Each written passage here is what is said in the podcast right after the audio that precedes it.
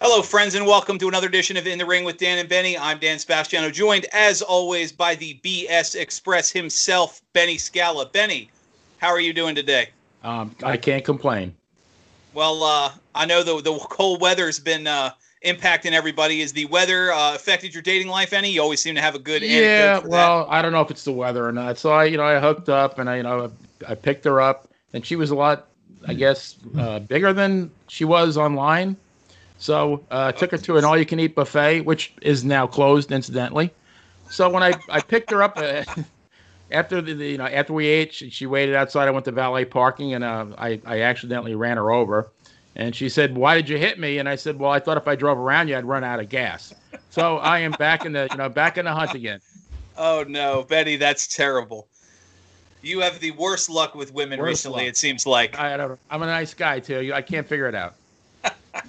well, we have the pleasure of welcoming back a friend of the program. This man is a uh, historian, author, and as you can see from the wonderful uh, imagery behind him, quite the collector as well. This is uh, veteran writer Scott Teal. Scott, thank you so much for being here. I appreciate you having me on the show, and uh, I'm looking forward to talking with you.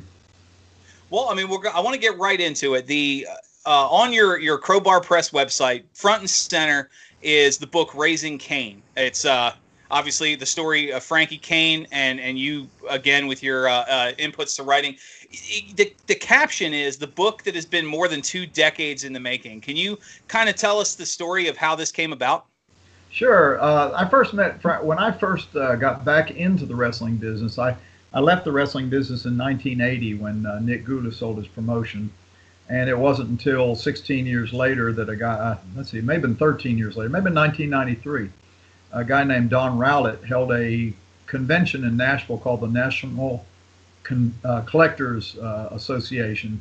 And uh, he invited guys from all over the place. And no, most of these guys had uh, disappeared, but he had uh, the spoiler Don Jardine, Frankie Cain, who, who the book is about, Dick Steinborn, Treach Phillips, Billy Wicks, a ton of the old timers. And that's where I got interested in writing, getting back into the wrestling business and writing about writing books and magazines about it. And at that convention, I met Frankie Cain for the first time. Now, when I was young, uh, in 1968, uh, one of the first matches I saw was with a tag team called the Infernos, and they had a manager called named J.C. Dykes, and it, they were unbelievable. They did the uh, uh, loaded the, they loaded the boot. You know, they kicked their toe on the and then kicked their opponent and supposedly loaded the uh, boot with steel. And they threw fire, and that just absolutely transfixed me. And it turns out that Frankie Cain hmm. was one of the Infernos. But now, Frankie I met in 1993 at the convention, and we hit it off, and uh, we stayed in touch. Uh, we, we talked all the time on the phone through the years, and I had a small magazine called Whatever Happened to for um, did 53 issues of it and Frankie and I uh, actually did a small, uh, I guess it was about 50, 60 pages book on his life, a little magazine. And uh, so we have been talking, and I've been recording for the past 20 some years. Uh, every time we get together, I'd go to when I go down to the Gulf Coast Wrestlers reunion in Mobile. Frankie and I would get together and we'd sit and talk. And I always took my digital recorder and recorded everything that uh, that he told me. I have, I mean, you, you, just wouldn't believe that book is just the first volume. Really? Uh, definitely be a second volume. It's probably going to be thicker than that one, but I mean, it, it could possibly be in three volumes. This guy has, uh, he's uh, almost 90 years old and he has a mind like a steel trap.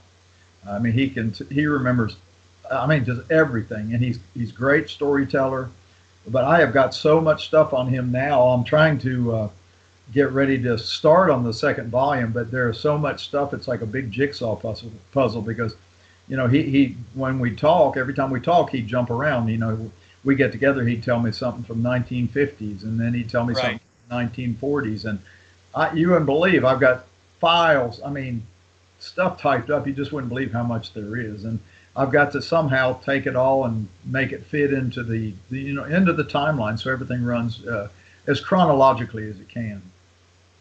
Well, let me ask you something. You you mentioned his time in the Infernos. Correct me if I'm wrong. That was uh, Texas. That was the Amarillo territory, wasn't it? Yes. Well, they started in. Uh, yeah, I have to think about that one. They started in Florida. Okay. They then they were in North the, the Carolinas. I mean, they did big business in uh, Charlotte for Jim Crockett Sr. And they they jumped around. They went to Atlanta for Leo Garibaldi and they drew nothing but money. I, I, mean, I know you hear that all the time. We sold the houses out. We sold that house out, mm-hmm. but they were big money at that time. Uh, they were, you know, it was it was just great. They were a super heel tag team. And then in 1968, yes, they went to Amarillo, and they had a long run there. Uh, uh, at least a year. It may have been longer than that. And it was at the end of uh, somewhere in that point in time. It was after Christmas, I believe, 68, uh, maybe 69 I can't remember which year it was. It was 68. Frankie actually left the team, and uh, Rocky brought Rocky Smith, who who was his partner under the mask, uh, brought in his brother Curtis Smith, who wrestled in Mobile, Alabama, as the Blue Yankee. And from that point on, uh, uh Curtis and Rocky were the Infernos, and uh, then Rocky died of a heart attack a few years later, and Curtis took on a, a several different partners, you know, as different uh, sets of Infernos o- over the years. Okay, that's that's interesting. Um, Benny, you've got uh, you got one of the great wrestling authors with you here. Yeah, and, and you know, Scott, really funny that you mentioned the Infernos because when I was, I guess, 13, it was like early 1969. I bought my very first wrestling magazine, which was Wrestling Review. And now, growing up in New York, uh, you know, all I was familiar with was Bruno and Dominic DeNucci and Spiros Arion and all those guys, Victor Rivera. You know, I, re- I get this magazine, and there's all these, you know, all these wrestlers that I had never seen or never heard of. And there was a very big article about the Infernos and JC Dykes. So when you said that, it kind of put a smile on my face. Like, I remember them. And I'm thinking, like, wow, there's a whole other, you know, in, in my mind, the only wrestling that existed as a 13 year old kid was what I saw on TV. I had no idea that there were other territories and you know other wrestlers and things like that. So yeah, that was great. And then um, one one comment and then a question. So uh, my comment is, uh, and I used the analogy last time. I think I used that restaurant Fogo de Chao uh, to compare your Crowbar Press. That you know, Fogo de Chao is the best uh, all-you-can-eat uh, meat restaurant I've ever been to. And it, the thing is, like, you have you have anxiety almost because you don't know where to start. Right. And kind of the same thing, like when I go on Crowbar Press, like what book should I get next? I, I, I really don't know. But so now I want to drill in on the Buddy Rogers book because that's a little bit of different analogy. That's like when I go to Manny's Steakhouse in Minneapolis and you get that steak and it costs you like $87 and you don't know like well it's going to be so good like I, I, want it all right now but then you think well you know what i'm paying a lot of money for it so you know i want to make it last so i, I kind of like get torn between do you want to read the whole book now or do you want to kind of pace yourself and enjoy it? And I wound up doing a little bit of both, but it, it was, I mean, the, the, end result like actually far exceeded my expectations. It was a great book. I really, really enjoyed it. Right.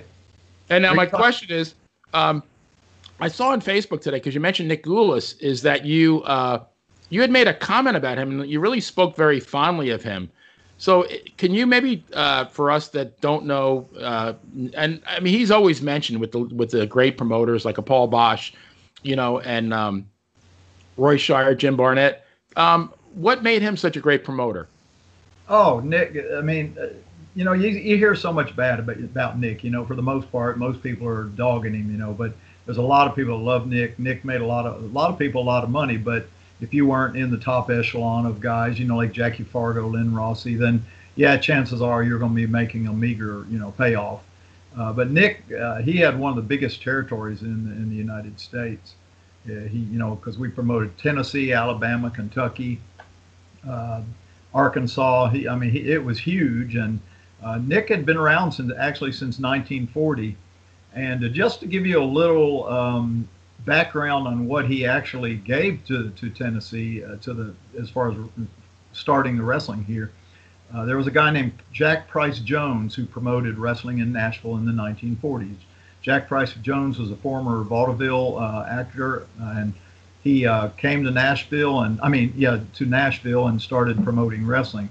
Well, he promoted the heavyweights, and I, he probably promoted 15, 20 years, but over time his business got worse and worse and worse, and the heavyweights were not drawing anything uh, by by 1940, which is when Nick Gulas came in with the light heavyweights, and the people here just took to to Nick Gulas's promotion like you know they loved it. Uh, course, Roy Welch, you know, was partners with Nick, so uh, Roy had a lot to do with it as well. But Nick was the guy, uh, you know, the feet on the ground for the most part. Uh, so, but yeah, Nick was uh, good to me. Uh, I came to Nashville in 1974. I didn't go to the matches maybe just a few times and took pictures uh, at ringside. In 1975, uh, I'd met quite a few of the guys, but I wasn't in the business. You know, I wasn't. I had a, maybe you know there was a couple, few guys that would talk to me openly. You know that I knew, but I, I never made myself. You know, I never bothered the guys. I never went up and introduced myself. I, I mean, even as a when I was just a fan, I never asked for autographs. I just wasn't that kind of guy, and I think that's what, one of the reasons why the guys uh, liked me and and didn't mind me being around was because I wasn't a pest. You know, I wasn't just always trying to find out or trying to hang around. And but in 1975, I went to a show with a wrestler named Don Green. He called and he said he was going to Huntsville, Alabama. Uh, Andre the Giant was there. They're having a big uh, wrestling card in uh, uh, what was it, Von Braun Civic Center. And Don asked me if I'd like to go with him, so I said sure. So I packed up my gear and we went to Huntsville, Alabama. Well, during the night, I was shooting pictures at ringside.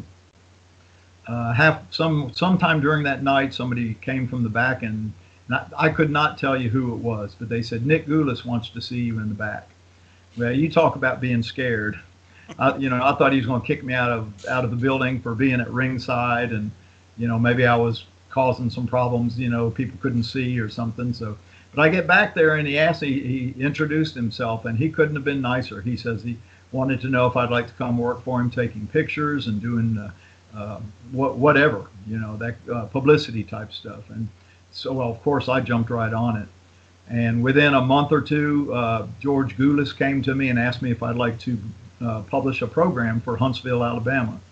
Uh, Nashville, Birmingham, Memphis, they already had somebody doing the arena programs, but Huntsville didn't.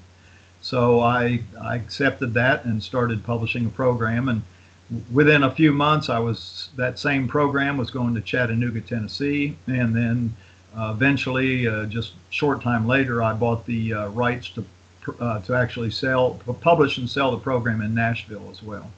Okay. So, but so that's my that's my background with Nick Gulas, and Nick Gulas never did anything but treat me well. He never caused, you know, he never never yelled at me. You know, everybody says, oh, he yells at the guys. He doesn't pay well. Well, he was always good to me. He let me sell my arena programs. I called it the Slamagram. I sold those programs in all three of those arenas, plus any spot shows I wanted to go to. And Nick Gulas didn't charge me one dime. Now, how many promotions do you think would allow some kid to come in there. Well, I say kid, I was probably 22. I was 22 years old at the time. Would let a let a young guy like me come in, sell programs, make three, four hundred dollars, two, eh, well, 250 to 300, 400 dollars a week, and not ask for 10 percent or some kind of percentage. Nick never, not one time, asked me for one single. That's dime. a pretty decent money for 40 something years ago, though. Right. Not, oh. not too bad. Oh, it absolutely was. I, I didn't say a whole lot about it to anybody because the guys, uh, a lot of the guys, you know, they're making $25, $30, $15, $20 a night.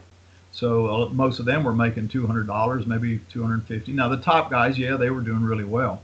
I, I never heard when I heard of uh, like low payoffs in that area in that territory. I never heard his name mentioned. I usually heard Jerry Jarrett's name mentioned. Nick's name really wasn't mentioned that often. Yes, that was the later years. Oh, you, if you talk to anybody who was around when Nick Gulas was in, in, uh, in, actually promoting, say before, you know, he sold the business in 1980. But if you talk to anybody who was around then, that's probably what you're what they're going to say. He was a cheat, cheat. He cheated the guys, and yeah, he did a lot of stuff like that, I'm sure. But but all I can say is what how he treated me. Uh, and as far as Jerry Jarrett, yes, uh, Nick people are what they usually say is Nick made terrible payoffs in the 50s and the 60s, and yes, he did, even the, even the 70s. but and he may have paid 15 20 dollars for a shot or 25 dollars for a shot. Well that was 1970 71 72 he's paying 25 dollars. Jerry jarrett on the other hand everybody talks about so glowingly. Well jerry uh, he was paying 40 50 dollars in the 80s now what was 40 and 50 dollars worth in the 80s compared to 25 dollars in the 70s Right. it really wasn't worth any more you know and I talked to a lot of guys say the same thing. They just couldn't make a living uh, right there, you know, in, in Tennessee because of that because of that reason, whether it was Nick Gulas or Jerry Jarrett. But I, I, I, my understanding is some of the guys like a Len Rossi, he was there for a long time, wasn't he? Yes. Oh yeah. Len made good money. That's why I said the guy, the upper echelon guys, the guys that headline the cards, Tex Riley, Len Rossi, uh, Tojo Yamamoto, Jackie Fargo, those guys that they they made a good living. They they never had to worry, not at all. And they home most of them homesteaded here. They were here most, uh, if not not you know not so much the say first five, six, seven, eight years of their career, but after that they homesteaded here. They were here eh, all the time, and that in part, I have to say, probably was part of the downfall of Nick's territory because he kept so many of those guys here on top for t- really too many years. But but they drew well. Even when I was uh, working for Nick and, and doing the arena programs, you know, we, we did okay. It was you know it, it fell off in the in the last couple couple years, but as far as I was concerned, you know, we were drawing all right. Nothing like it had been in the 50s. I mean, in the 50s and early 60s, uh, they were turning people away. I mean, 1000s of Mhm. people just turning them away every week. I'm, I'm Yeah, actually that- writing a story about a wrestler named Mario Milano. I don't know if you remember him or not, but Yeah, he's he spent uh, three years, I think, there before he went to Australia, and then you know, then after that he came back to the WWF for a year, and then he went back to Australia for the rest of his life. But I think uh, Nick Gulas actually gave him the name Milano because he was Mario uh, Ponte- Pantera, I think, La Pantera before in, in California. I think I actually think Nick gave him the name Milano after the city in Italy. I thought it was after the cookie, but that's me. You know, I, I like food, so Not not that's quite. that's stuck. Well, speaking of uh, Be- Benny, that's actually funny because I was going to circle back. Um, something that, that's interesting when you talk about uh, when you talk about excuse me Frankie Cain is the the difference. You mentioned the Infernos and the Mask, but he was at least a lot of the tapes I remember of him was the Sheik gimmick that he did, which was a a different. Uh, the the Great Mephisto wa- was a, a different because you had the Sheik a- as the territories knew, and he was, you know, he'd stab you with the, the and he was he was real violent. Whereas Mephisto was more of a almost cartoony uh, Aladdin villain, like a mystical sheik, and he was very you know throw fireballs and do all the supernatural stuff. I'm wondering if in your conversations with him through the years, who looked at at a burly white guy from Ohio and said Arab villain? Like how, did that come about? Oh, that was his own own creation. Frankie has always been very entranced by the I don't want to say devil worshiping, but the, by by the supernatural. You you said it a minute ago. He's always been interested in that, and you know ghosts and things like that. So, and you know I don't know if I asked him. I'd have you know I'd have to find. I'm sure I've got it in my notes where he first came up with the idea, but uh, oh I, well I can tell you absolutely. I don't even know what I'm thinking. There was an old a man named Julius Warnick who wrestled in Ohio in the 20s and 30s and into the 40s. He wrestled as Mephisto. Uh, and when you read Frankie's book, Raising Cain, he has a whole chapter devoted to this guy named Mephisto. The guy was absolutely phenomenal. People loved to watch him wrestle. He was a babyface, but he, uh, you know, he, he he drew the people to the arenas, and you'll you'll find him if you do you know research Ohio wrestling uh, in that area. He, he he worked on top all the time for for Al Haft, especially in Columbus, and so Frankie just loved this guy, and I believe that, that that's the reason he took the name the Great Mephisto because he he worshipped Mephisto, the original Mephisto. Frankie told me he said when he was a kid he used to shoot, shine shoes on the streets of Columbus, and he walked into a bar one day to to shine guys' shoes and and he said Mephisto was sitting there at the uh, uh, at the bar. And Frankie said he couldn't move. He said it, it was just so odd to see him there because you don't think of, you know, back then those guys were bigger than life. They were like Right. movie stars today. And can you imagine walking into a, a bar today and seeing uh, Chris Pratt or somebody like that sitting there, you know, you'd be like, oh my goodness, that's Chris Pratt. Right. And that's the way he was, you know, with, with Mephisto. He said he just stood there and watched and stared at him. He said he couldn't even couldn't even move hard. He kept just stood there and looked at him. But that's where he got the name. And actually, he came when he left. Um, he was wrestling as Frankie Cain. Then he wrestled as the Infernos. And when he left the Infernos, he he came back to Florida a short time later under a mask with Bobby Hart as his partner. They wrestled as Mephisto and Dante with Saul Weingroff as their manager and they that was a few months they wrestled up they came up to nashville for a short time under the hoods and the next thing you know he shows up in florida a wrestler shows up in florida calling himself mr smith and it was it was frankie cain barefaced I, I he doesn't really know why they called him mr smith or what the what the deal was uh, i think i've got some notes on we on some things we thought it might be but they called him Mr. They, the, the program said Mr. Smith is coming to Florida. And after two weeks, all of a sudden he changed his name to the Great Mephisto. And he had quite a run during that time. He uh, had a lot of matches with Jack Briscoe. Uh, Jack Briscoe was on top in Florida at that time. I mean, there was nobody better than Jack Briscoe, you know, in, in those days. So, uh, so yeah, that's where the Great Mephisto started. He had a huge run in in uh, San Francisco. He went to uh, Houston for Paul Boesch and booked the territory. Uh, and he ended up leaving because he couldn't get along with Fritz. Uh, Fritz, I guess, Fritz didn't like him, and I don't know why, but you know, Frankie was doing really well in Houston. He was drawing a lot of money uh, as the booker. Right.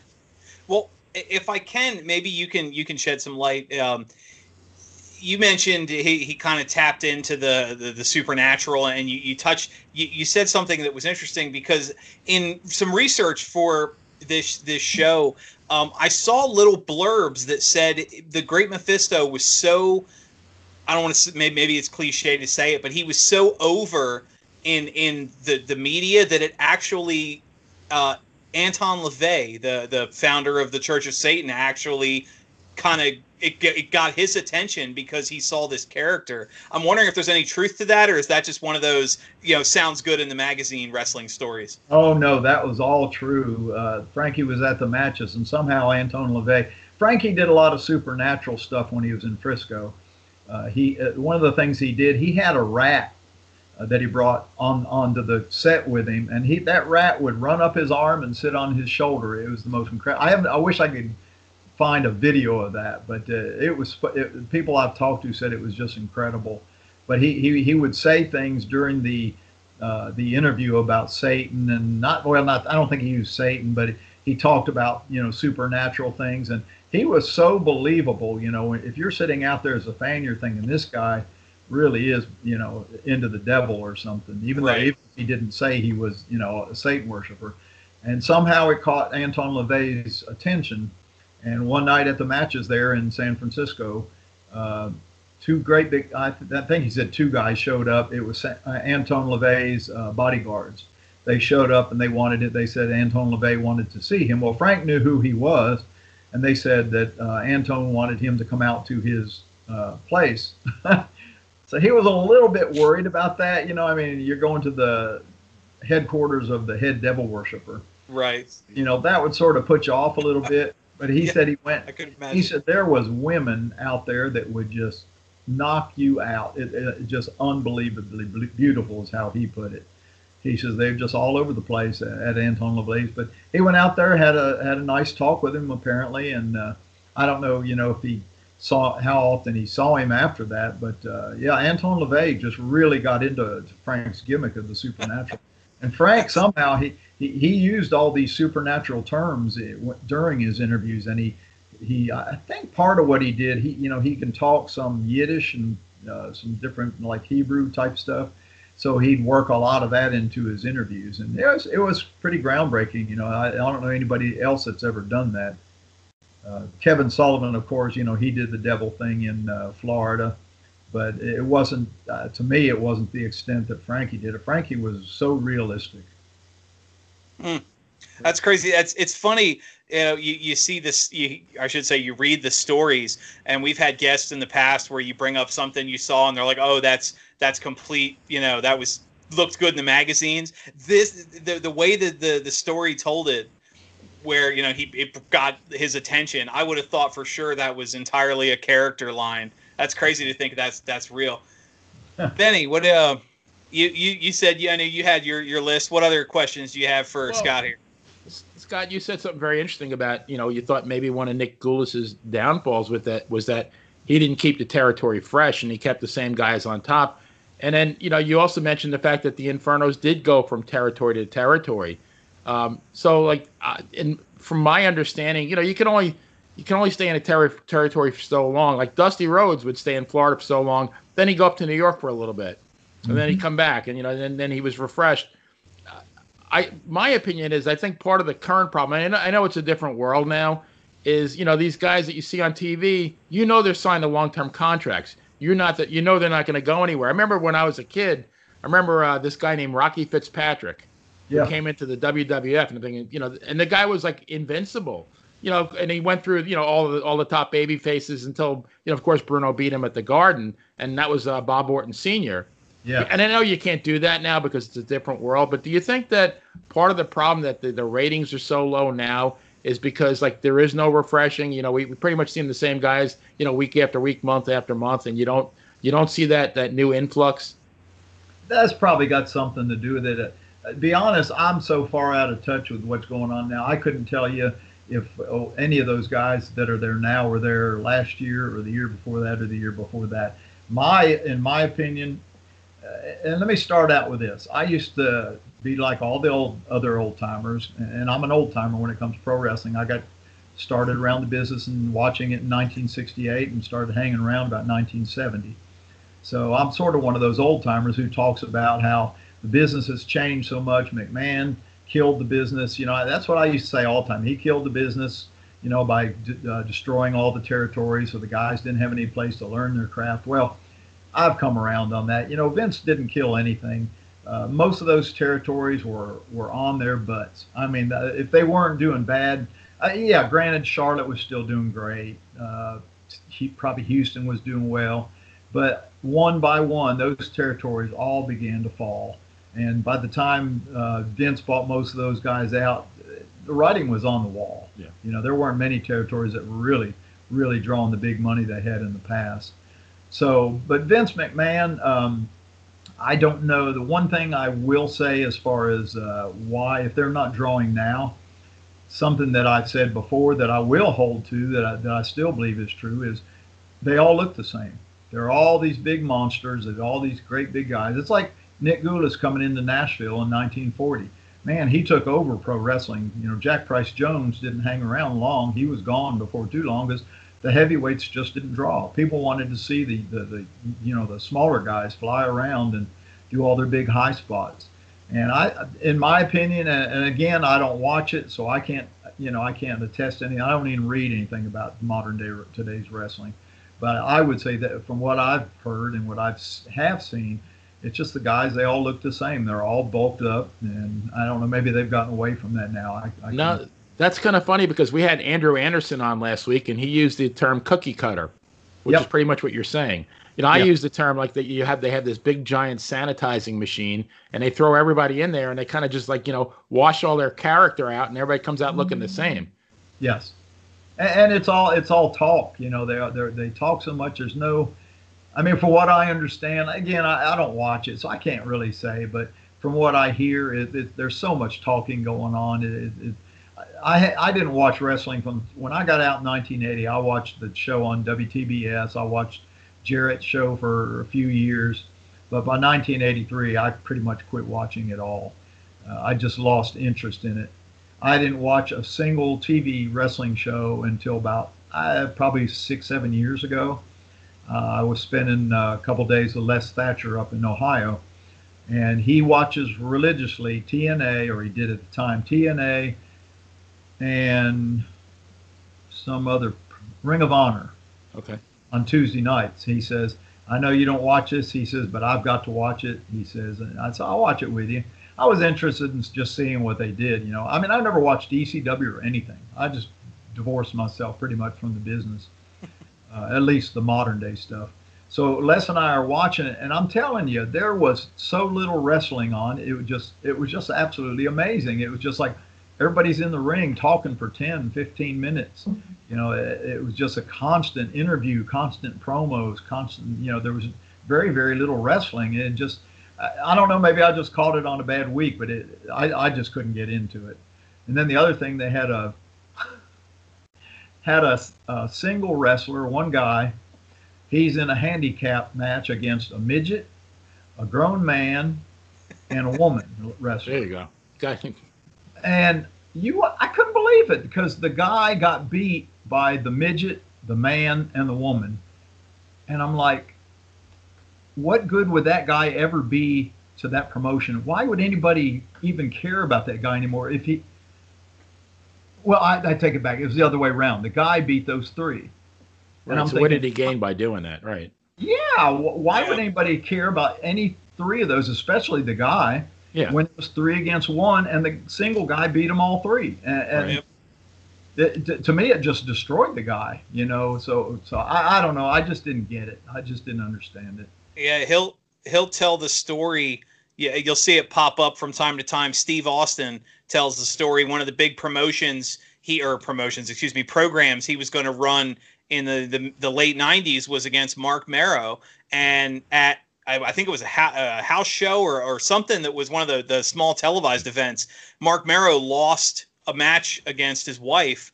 Uh, and Steve Austin, they said he he walked back, picked up the phone, called uh, the offices in Connecticut, and said, "Who am I wrestling next week?" Because nobody is ever going to think this guy has a chance against me. He just lost to you know lost to a girl. Not to not to sound critical, but it, it killed the story and it killed the entire mystique.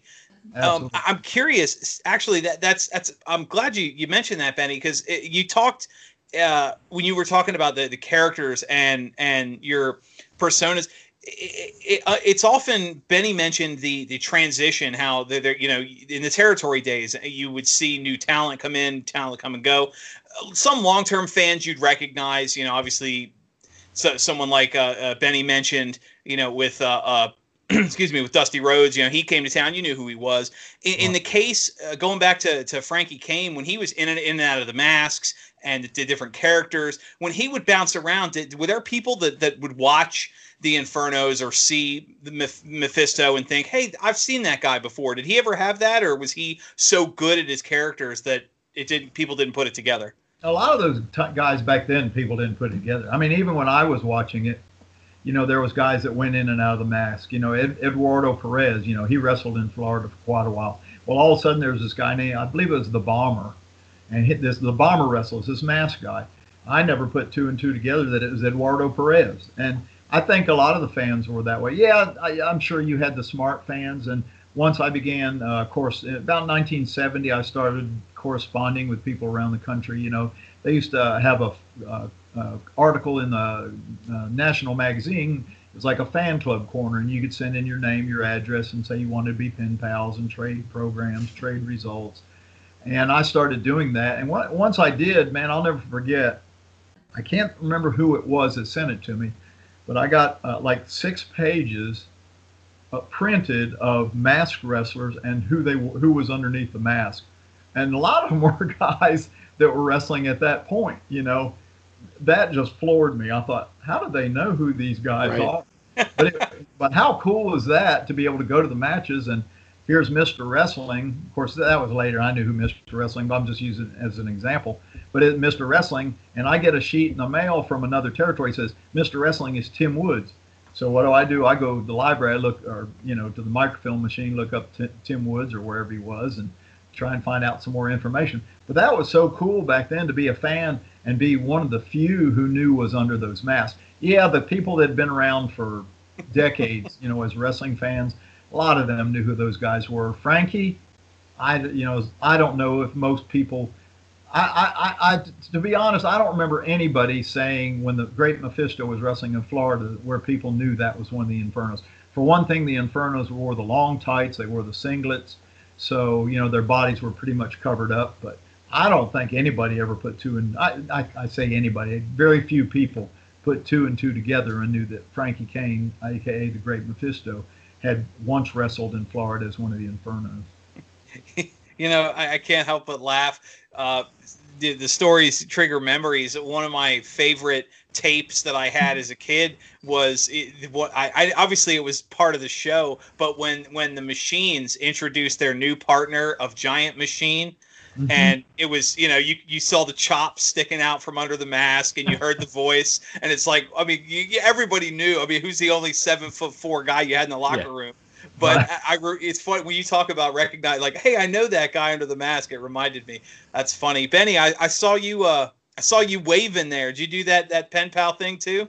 Well yeah i think we talked about that the last time. Mine was in november 1969 and you know it just proves what a different world it was that you could put your i mean first of all you could put your address uh, you know in, in, a published magazine you know so yeah. for the world to see.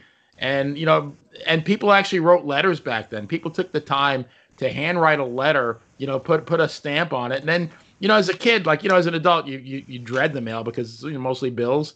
You know but as a kid when that mailman came and there was a letter from your pen pal that was an epic event.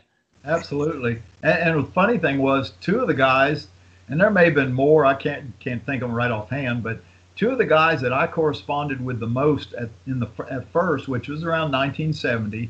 First of all, was a guy named Jim Painter. He became he started wrestling later on as Jim Lancaster, and the other one was a guy named Ted Lipscomb who wrestled as Ted Allen. He also wrestled under the hood as the as the Nightmare. You talk about fans; they were big time fans. I mean, we used to trade results. I'd send them all the stuff from Florida Jim, Big Jim, he'd send me the results and all the news from Dayton, Ohio. Ted would send all the stuff he could find from Atlanta. It was really cool. It was a little network, is what it was. You know, we it wasn't they weren't you know we didn't have smart sheets or anything like that back then. Uh, it was strictly bulletins with results and who beat who and that kind of thing. Uh, and some of them, yeah, they'd print things like so and so is wrestling under a mask and so and so, or so and so who was a good guy here is wrestling in California now is a bad guy. Yeah, the promoters didn't even like those, even though they weren't smartening anybody up. But they just didn't like the fact that people knew that these guys were wrestling in other places. And it's funny, like you said in the beginning of, of this podcast, you said something about you didn't realize there was wrestling in other states. I lived in Bradenton, Florida, so the TV I got came from Tampa, Florida. I watched that a couple months probably until one day I turned onto a uh, somehow I got onto a you know back then you could see stations in other cities that were far away, but they were very snowy. You know, it isn't like right. a beautiful picture. Like yeah, three in the morning, maybe you could. Yeah, so right. I, I found I found that there was wrestling in Fort Myers because my antenna was picking up this really ghosty image. I could barely hear it, but I heard Gordon Solie say this Tuesday night in Fort Myers in the Armory. So I thought, my goodness, they're having wrestling in Tuesday night in Tampa and Fort Myers. So I thought, man, they got wrestling twice a week in in, in, in Florida. Of course, right. it wasn't too long after that I learned it was also in Orlando, Miami, Jacksonville, Tallahassee, you know, and all the other towns. Uh, but it, it, was back then. People had no, most people had no idea that there was that Jack Brisco might wrestle Dory Funk Jr. in Tampa on Tuesday, and on Monday night he wrestled him again. Thursday night in Jacksonville he wrestled him again. People just didn't know that. And that's one of the reasons the promoters didn't like the dirt sheet. I mean, the uh, bulletins back then. It was because that let people know that there was wrestling in other places other than Florida. Mm-hmm. You, you know, it's funny. I've mentioned it before on the show. Growing up, uh, we traveled, and at the time living in Maryland, I had a 10 and channel 10 and 13 13 was from Baltimore and 10 was DC. So on one channel you had WWF and on the other channel was uh, the the NWA. So you could see, you know, uh, Hulk Hogan and and Savage and then flip over and there's Flair Steamboat. And I thought that was the coolest thing. And then the sports channels started covering you know, the AWA, and here's news from California, and this happened in Florida. And as a kid, I mean, this granted, this was the 80s, like the territories had already started to die out, but realizing that there was worlds of wrestling that I'd missed, I, you know, that's when I fell in love with the.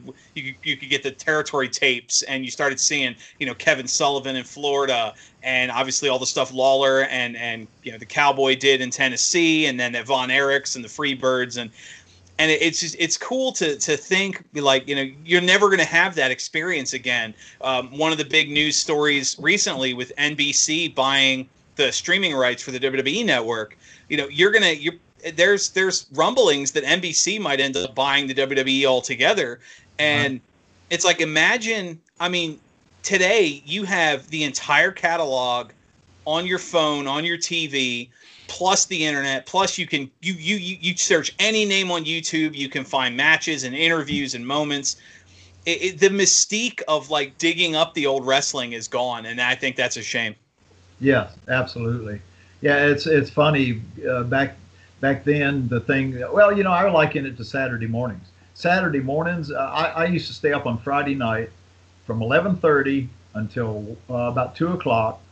We had a program called Shock Theater. It was hosted by a guy in a Frankenstein costume, and it was two horror movies, those old time 50s black and white horror movies. Right. Some of them may have been color, but I had a black and white TV, so I, I remember them as being black and white. But but even though I was up till two o'clock Saturday morning, 6:30, 7 o'clock Saturday morning, I was awake. I was ready for Saturday morning cartoons, and I watched cartoons from 7 o'clock until 11 o'clock or whenever they went off. Kids yeah. don't have that these days, and I know, yeah, they've got access to all kinds of stuff. They watch whatever they want when they want.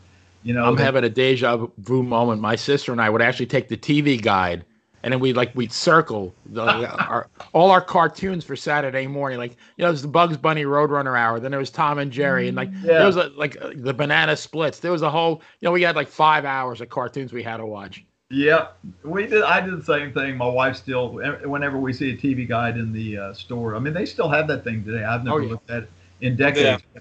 She she laughs every time we see one in the grocery store. She say, "You remember you used to get one every week, and you'd circle all the shows we wanted to watch that week. Well, now I feel redeemed. It wasn't just me. No, you no. don't. I was going to say I'm I'm the young one in this conversation, and I used to circle the TV guide because you know I, I, grew up in the in the '80s era. You, you know, our, my Saturday morning cartoons was like He-Man and you know the GI Joe and, and all the all the, the the toys that were big when I was a kid. You know, back when back when the cartoons were just 30 minute commercials to tell you to go buy go buy the toys. Absolutely. Yep. but yeah, that that's sort of the way it is with wrestling. Uh, you know, when I when I was a uh, you know a, a, young fan in 1968, 69 when I first started watching, the highlight for me was get I'd watch wrestling on Saturday. You know, usually you could find and Saturday you could find out they'd tell you who's going to be at Fort Homer Hesterly Armory on Tuesday.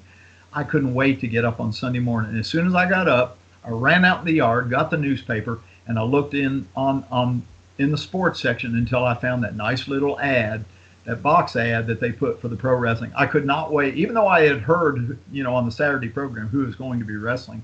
I couldn't wait to get that newspaper so I could see the ad for that coming week's show up in uh, at Fort Homer Hesterly Armory in Tampa. And it's the same with a lot of things like that. You know, uh, I, I, couldn't wait to get mail from guys like Jim Lancaster, Ron Dobritz, uh, Ted Allen, Ted Lipscomb. It was so cool when you get something in the mail. You know, it's like because these days we get something every day. You know, a lot of people right. get something two, two, three times a week. You're getting something from Amazon. It's not exciting anymore. But no. man, back then it was the most cool thing to get actually get something in the mail with your name on it. Yeah, I mean, heck, even even today, you know, you you pull out that stack of junk mail bill, you know, uh, ad, ad, junk mail, and then there's every once in a while you get some letter or something from, you know, holy crap, it's a real piece of mail, and you know you're excited again.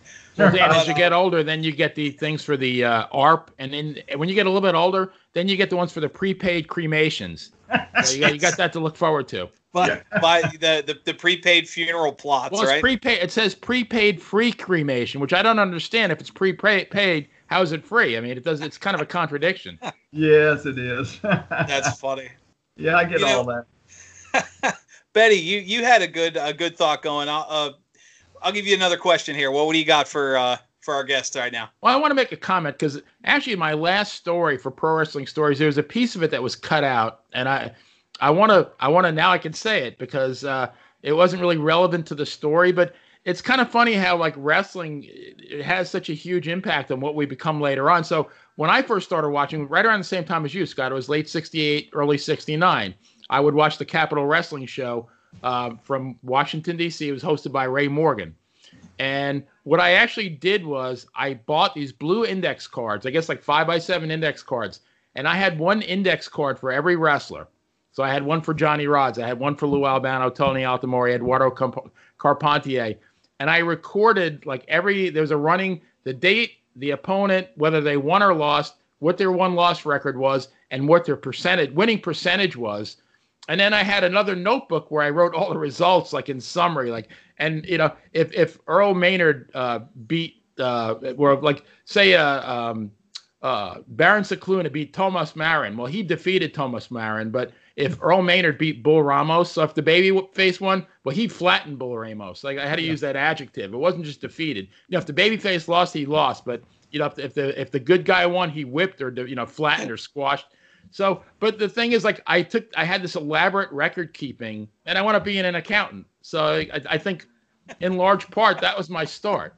Was wrestling. Isn't that cool? Yeah. Yeah. Do you still have that book? I wish. I wish I had those index cards and, and that. You know, I, I mean, some of the guys were, you know, they never like for Spaceman Frank Hickey. I don't think ever won a match on Capital Wrestling, and then a guy like Victor Rivera never lost a match. But no, I, I just when I think of it, it's like that's where I got my start. Yeah, one of the first guys I saw, uh, one of the first matches, uh, really probably it was probably the second show I ever went to. It was right there in Bradenton, Florida, where I grew up. It was at the Armory, and it's I, all I can remember about. I can remember some of the guys in the matches. I remember the the seats were so close to the ring you could almost reach out and grab the ropes. I mean, it was so tight. That little armory was so small. And Spaceman Frank Hickey. Two things about that show I remember. Spaceman Frank Hickey was one of the wrestlers. He came out there, he had the skull cap on, he had that yep. big cape, and he grabbed both sides of the cape with his hands, and he when they introduced him, he flapped it back and forth like this and walk across the ring. It was the funniest thing I think I'd ever seen. It was hilarious. And the other thing was a guy named Eduardo Perez. He was a big name at one time in Florida at that time. He was, uh, you know, he was undercard pretty much, and he did a lot of, uh, you know, a lot of jobs but he was a great, great performer, great wrestler. But I'll never forget somebody hit him in the chest with their forearm, like he blows his breath out, and when he does, he blows his great big glob loogie out oh. of spit. And it goes flying from one corner that he was in all the way to the other side of the ring. Now it's about two feet from the ropes. I was loving the matches. But all I could think of the rest of that match was which one of those guys was going to roll in that booger first. it was a fun. I mean, it was this huge thing too. And they say guys that I've talked with since then that he used to do that all the time. He'd keep that caught up, uh, you know, collected up in his mouth, and when somebody hit him, he'd just boom, he'd spit, and that thing would go flying across the ring. But it was so funny to watch those two guys rolling around and taking each other down. I'm just fixated on that book on that big yeah. loogie, waiting for one of them to roll on it. it's funny the things you remember, you know, in your life. you know, it's funny. The first show I ever sat front row at, um, you, you know, they they do the the the handoff. The wrestler, mm-hmm. the the uh, security, whatever you want to call them, that were sitting at ringside during the handoff, the, the security guard dropped the blade, the little you know, and and uh, they're kind of like all looking for it, but not quite. And as a kid, I thought it was like, what what's going on? And years later, I completely forgotten about it. Years later, my wife and I went to an indie show here in Virginia, and they had something. They happened. They dropped the blade, and and they were a lot more obvious about it, like their flashlights during the match, you know. And it, it brought it up, but yeah, you're as a kid, I'm thinking because I didn't know any better. You know, to me, it was still real. Like, right. what what's everybody looking for? Like, the guy started bleeding, and now everybody's like, are they cleaning it? Like, what? And and it, it realized later he they had dropped it because he finally picked it up. But it, it's funny how you, you can get fixated on the little things. But when would that have been? What what era time frame would that have been? Uh, the the I, late 80s, early 90s. I, I would probably okay. 90, I, 91, yeah. somewhere in there. I can see that. When you first started telling the story, uh, what crossed my mind is I couldn't believe one of the wrestlers would hand off a blade to a security guy. I mean, when I was in the business, man, I tell you what, if something like that happened, there'd be you know what to pay. I mean, right. they they did not bring anybody into the business and explain. They didn't expose the business in oh, any. yeah, way. this this was, I mean, what was it, 80? what was it, 88 when they had the Yeah. uh, 88 or 89 when they they had the 60 minutes um, expose and Yeah. you know, I mean, it, it had already been revealed by then, and then of course later on when Vince McMahon went on live TV and told Right. it took you know spilled the beans. Although he was they you know he was doing it because he didn't want to have to pay the sport fees. For, if he if he if he classified the WWF as a theater, he wouldn't have to pay any of the sports authority fees. Yes, absolutely. that that just struck me though, because I, I, I at first I thought you were talking about the old days, and it just. I- Oh no, Yeah. No, you're you're absolutely right. They wouldn't have, and I assume it was probably because it was a I, I a handoff or or they were trying to clear it out, you know. Um, Right. but yeah, it's funny, Benny. Uh, as we wrap up, I'll give you the last question.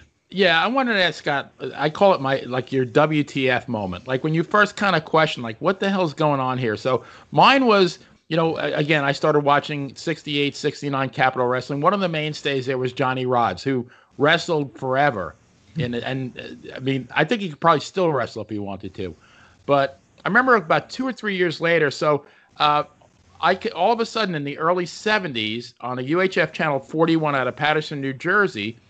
I could watch wrestling from the Olympic Auditorium in Los Angeles. Well, th- there's this wild man named Java Ruuk, and still Yep. with- had the initials JR, and I'm thinking, holy crap, that looks just like Johnny Rodz, but it can't be. But then I look, it's like, holy crap, that's Johnny Rodz. Like, and I kept in my mind like going back and forth, like, well, how could it be? Because you know this is Java Ruuk, it can't be Johnny Rodz, but he's got the same boots and everything, and so that was my first time. I guess I was 16 or 17 where I questioned like something's going on here. And so I was just curious what your what your moment was. You know, I really never had a moment like that. I remember going. I probably watched wrestling. I watched wrestling on TV on Saturday. I think it was Saturday night at seven o'clock, and then Sunday afternoon they repeated the same show at one o'clock in the afternoon on Channel 10 in Florida. I watched it both times. It was the same exact show, but I always watched it. And I probably, I believe I watched wrestling on TV probably three, four months before I somebody somebody t- said something to me about it being quote unquote fake. So it, it got me thinking, and, and I and I you know I just sort of when they said that I said oh I know that you know and I guess other people had said that as well, and I just sort of shrugged it off. I knew there was something going on, you know, but I never really had a moment where something you know made me realize that hey they did this what what's going you know th- th- there's more to this behind the scenes. I sort of at some point it just sort of like osmosis it just sunk into me that yeah something was going on. And the strangest thing is what got me interested in pro wrestling as far as what I'm doing as far as writing uh, trading results with fans and uh, writing for magazines taking pictures it wasn't the wrestling, even though Florida had the greatest wrestling ever. Oh, yeah, I mean, it was phenomenal. The angles, the programs were great. But what got me interested was I always was just dead determined. I wanted to know who, te- if it's fake, who is it that tells, go back to Eduardo Perez, who is it that tells Eduardo Perez that he's going to lose? And when do they do it? And how do they do it? That's what fascinated me about pro wrestling more than the storylines. And that's why I followed it for so many years and started studying it and started researching the old history of the promotions. I was absolutely fascinated and I wanted to learn more and more. Two years before I came up to Tennessee, about 73, I really started getting smartened up. I had a couple friends in the business and uh, they started talking a little more openly, not a lot, but a little bit. But I was sort of wise, you know, smartening myself up. Uh, so that's really how it happened with me. It was just a gradual thing, and Okay. then, then when I came to Tennessee, of course, I I started hearing all kinds of stuff because I started meeting a lot of the guys. That was even before I started, before I, you know, Nick Gulas asked me to come work for him. So, uh, and I remember carrying a little sheet in my, I had a little piece of paper in my wallet, and every time I'd hear a word, they'd say like blade, I, and then I'd find out what that meant. I'd go to my dorm room and I'd type it on that sheet of paper. Blade means an object a wrestler uses to cut himself. And I carried this little piece of paper. Glossary. Yeah, it was it was a little glossary. Yeah, I carried it in my wallet with all these terms, and every time I heard a term, heel, babyface, whatever, I'd write it down on the and I'd type it up on this little sheet. But I wish I had that sheet today. I don't, Love that. I That's don't know where it disappeared to. That's funny. Yeah, the uh, the one that that always got me uh, when I first started writing and research was uh, powdering out. They'd say, you know, he they they locked up, he did, and he powdered out. I had no idea what that meant. Somebody had to explain it was just slang for rolling out of the ring, and it's like, oh, okay. Yes. But that was that was the one that was the term that always. It's a language unto itself. It it really is. It's yeah. it's a it's like talking to talking to carnies or or veterans. You know, you have this this unique language yep. that that people and I mean the barrier has been broken, but back then you you could you could sit at a bar and have a full blown conversation and nobody'd know what the hell you were talking about. Absolutely. I'll like, tell a friend we're going home and they're like, "What the hell are you talking about?" Like they right. That's, That's funny. True.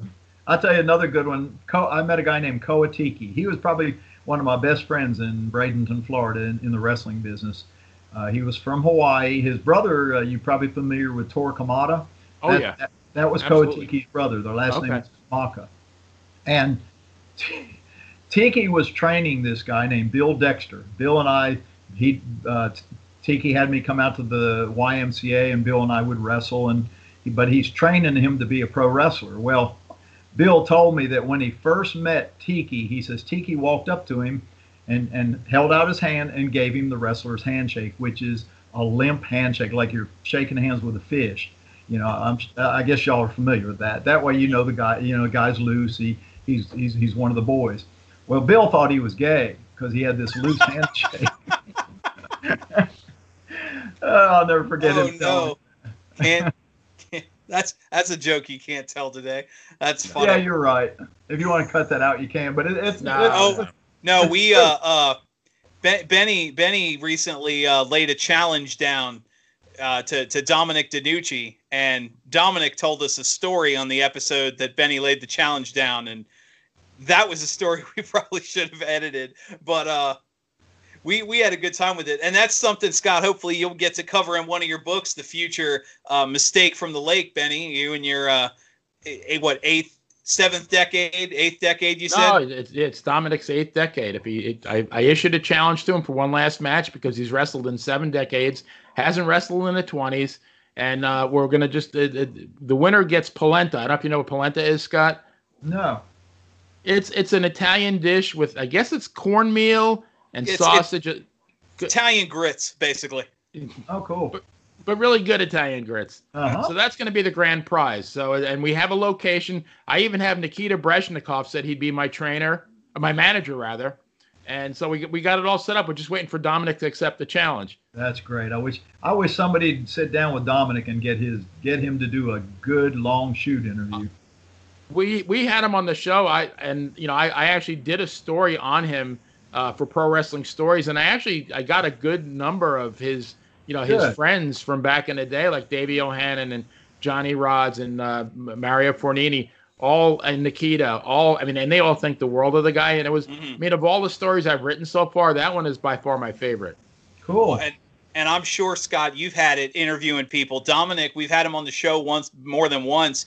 You you he you he could talk for an hour on one topic and by the time he's he's done with the story, you feel like maybe he covered two percent of what he has to say. And the Casey I mean, Stengel of be, wrestling. Right, he he could be eh, our the guest for every show for the rest of the year, and I don't think we'd scratch the surface no, of the stories he's got not. to tell. And it's amazing. You got guys like that. I've talked to so many of them like that. They, they you ask them a question and they'll talk for an hour. But there are other guys, and I'm talking about main event guys. And the guy I always use as an example because people used. I told people I was going to be interviewing, doing a shoot interview with Archie Gouldie, the Mongolian Stomper. Stomper, yeah. And everybody, oh, that's going to be the greatest interview ever. He's just phenomenal. He's a legend. He was, oh, but well, I talked to Archie and I I interviewed. I had 18 pages of questions that I've developed over the years. I asked him every single question on those pages, and there's hardly anything you can think to ask about pro wrestling that isn't on those pages. I asked him every single question, we wound up with a grand total of an hour and 40 minute shoot interview. Jeez. He had no, just half the questions he just didn't have any any information about. It's amazing. But uh, somebody else you ask those questions, like you say, I could ask one page of those 18 pages, right, and and have enough for a book. J.J. Dillon, man, what a guy! Right. Frankie Cain, Frankie Cain. If you ever sit down with Frankie Cain, he can talk. Uh, I bet we've done 120, 30 hours worth of interview work. Wow. I mean, That's it's phenomenal. crazy. The stuff he remembers. That's that's awesome. Well, you know that's a a, a good segue um, as we wrap up here. Frankie Cain, the, the book is called Raising Cain. Uh, Frankie Cain and Scott Teal. Uh, Crowbar Press. That's if I'm correct at www.crowbarpress.com. Uh, you name a wrestler, there's a book in there on him, as well as your uh, the the venues uh, series, which is a big thing, and and then like I said, as you can see behind you, any anything on history and posters. Uh, from uh, we've got uh, Ole Anderson, you mentioned uh, J.J. Dillon, Tony Atlas, Frankie Cain, you name them, they're in there. Crowbarpress.com, the legendary author Scott Teal. Scott, thank you so much for being here. Thank you. Uh, we're definitely going to have again. You talk scratching the surface. Every every book you wrote, every article you have has a story. So we'll definitely love to have you back in the future. No, I only asked two of my ten questions, so yeah, definitely has to come back. See, Thank- you, you got more pages of questions because I the stories are just so good. Thank you. I enjoy it every time I'm on the show. I enjoy it. I really do. Pleasure. Yes, sir. Thank you. Thank so you. uh, for good night, Scott. Bye. Bye.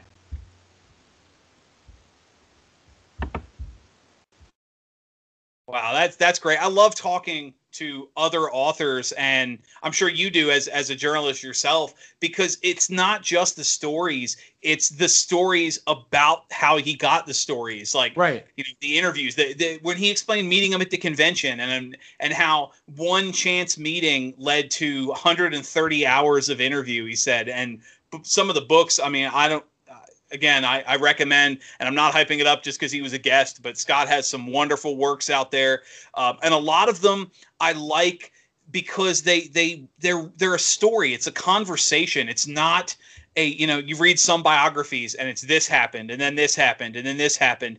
It's a conversation. You read you read the book and you feel like it's the person telling you a story. You're sitting down to dinner and Frankie Cain's telling you about that time he was in San Francisco. I, I just I love that work. Uh, I can't recommend enough Scott Teal. We're going to put a link in, below uh, in the video for uh, crowbarpress.com.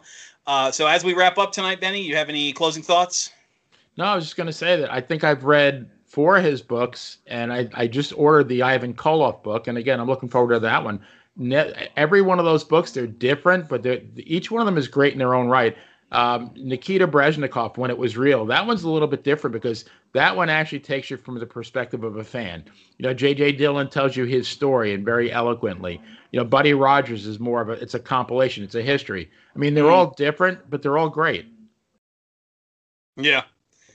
No, I mean you're you're absolutely right, and like I said, uh, some of the works I've read of his and, and the interview, especially you mentioned J.J. Dillon, I liked because that was such a just the the unique perspective that came out of that is like if that sounds I know that sounds cliche when you're talking about an interview book, but the unique perspective he had, having literally done everything in the business. Oh yeah, But yeah. I- I love it. Everywhere, been everywhere. Yeah, basically. I mean, you're you know, that's one thing. I we talked about how things change. I mean, we've got the next show coming up. Uh, we're gonna have an interview with uh, Ivan Putski, one of the the best of all time, easily one of the greatest names. Uh, you, you don't get stories like that 20 years from now 30 years from now when someone's interviewing john cena or randy orton brock lesnar whatever you're, you're they're not going to have stories of the different promoters. And yeah they traveled. I mean you know wwf wwe wcw you guys were on the road 300 days a year. But there's a difference between being on the road with doing house shows for the same company and traveling the territories. You know you don't have the stories of of six guys sleeping in a van or you know renting a hotel room and driving you know you, you don't you know, have or that. spending yeah, spending Christmas at a diner together. I mean, things like that because they're wrestling away from home. Exactly. I mean, yeah, like I said, there are, there's a difference between being on the road and being on the, the road in the era of the territories, and that's it, it's unfortunately it's a story. that you- It's just not quite the same. But yeah, we we've got it, and that's what we do. We cover it. We love it. So uh, for the BS Express himself, Benny Scala, I'm Dan Spaciano. As always, happy wrestling, everybody, and good night. Good night.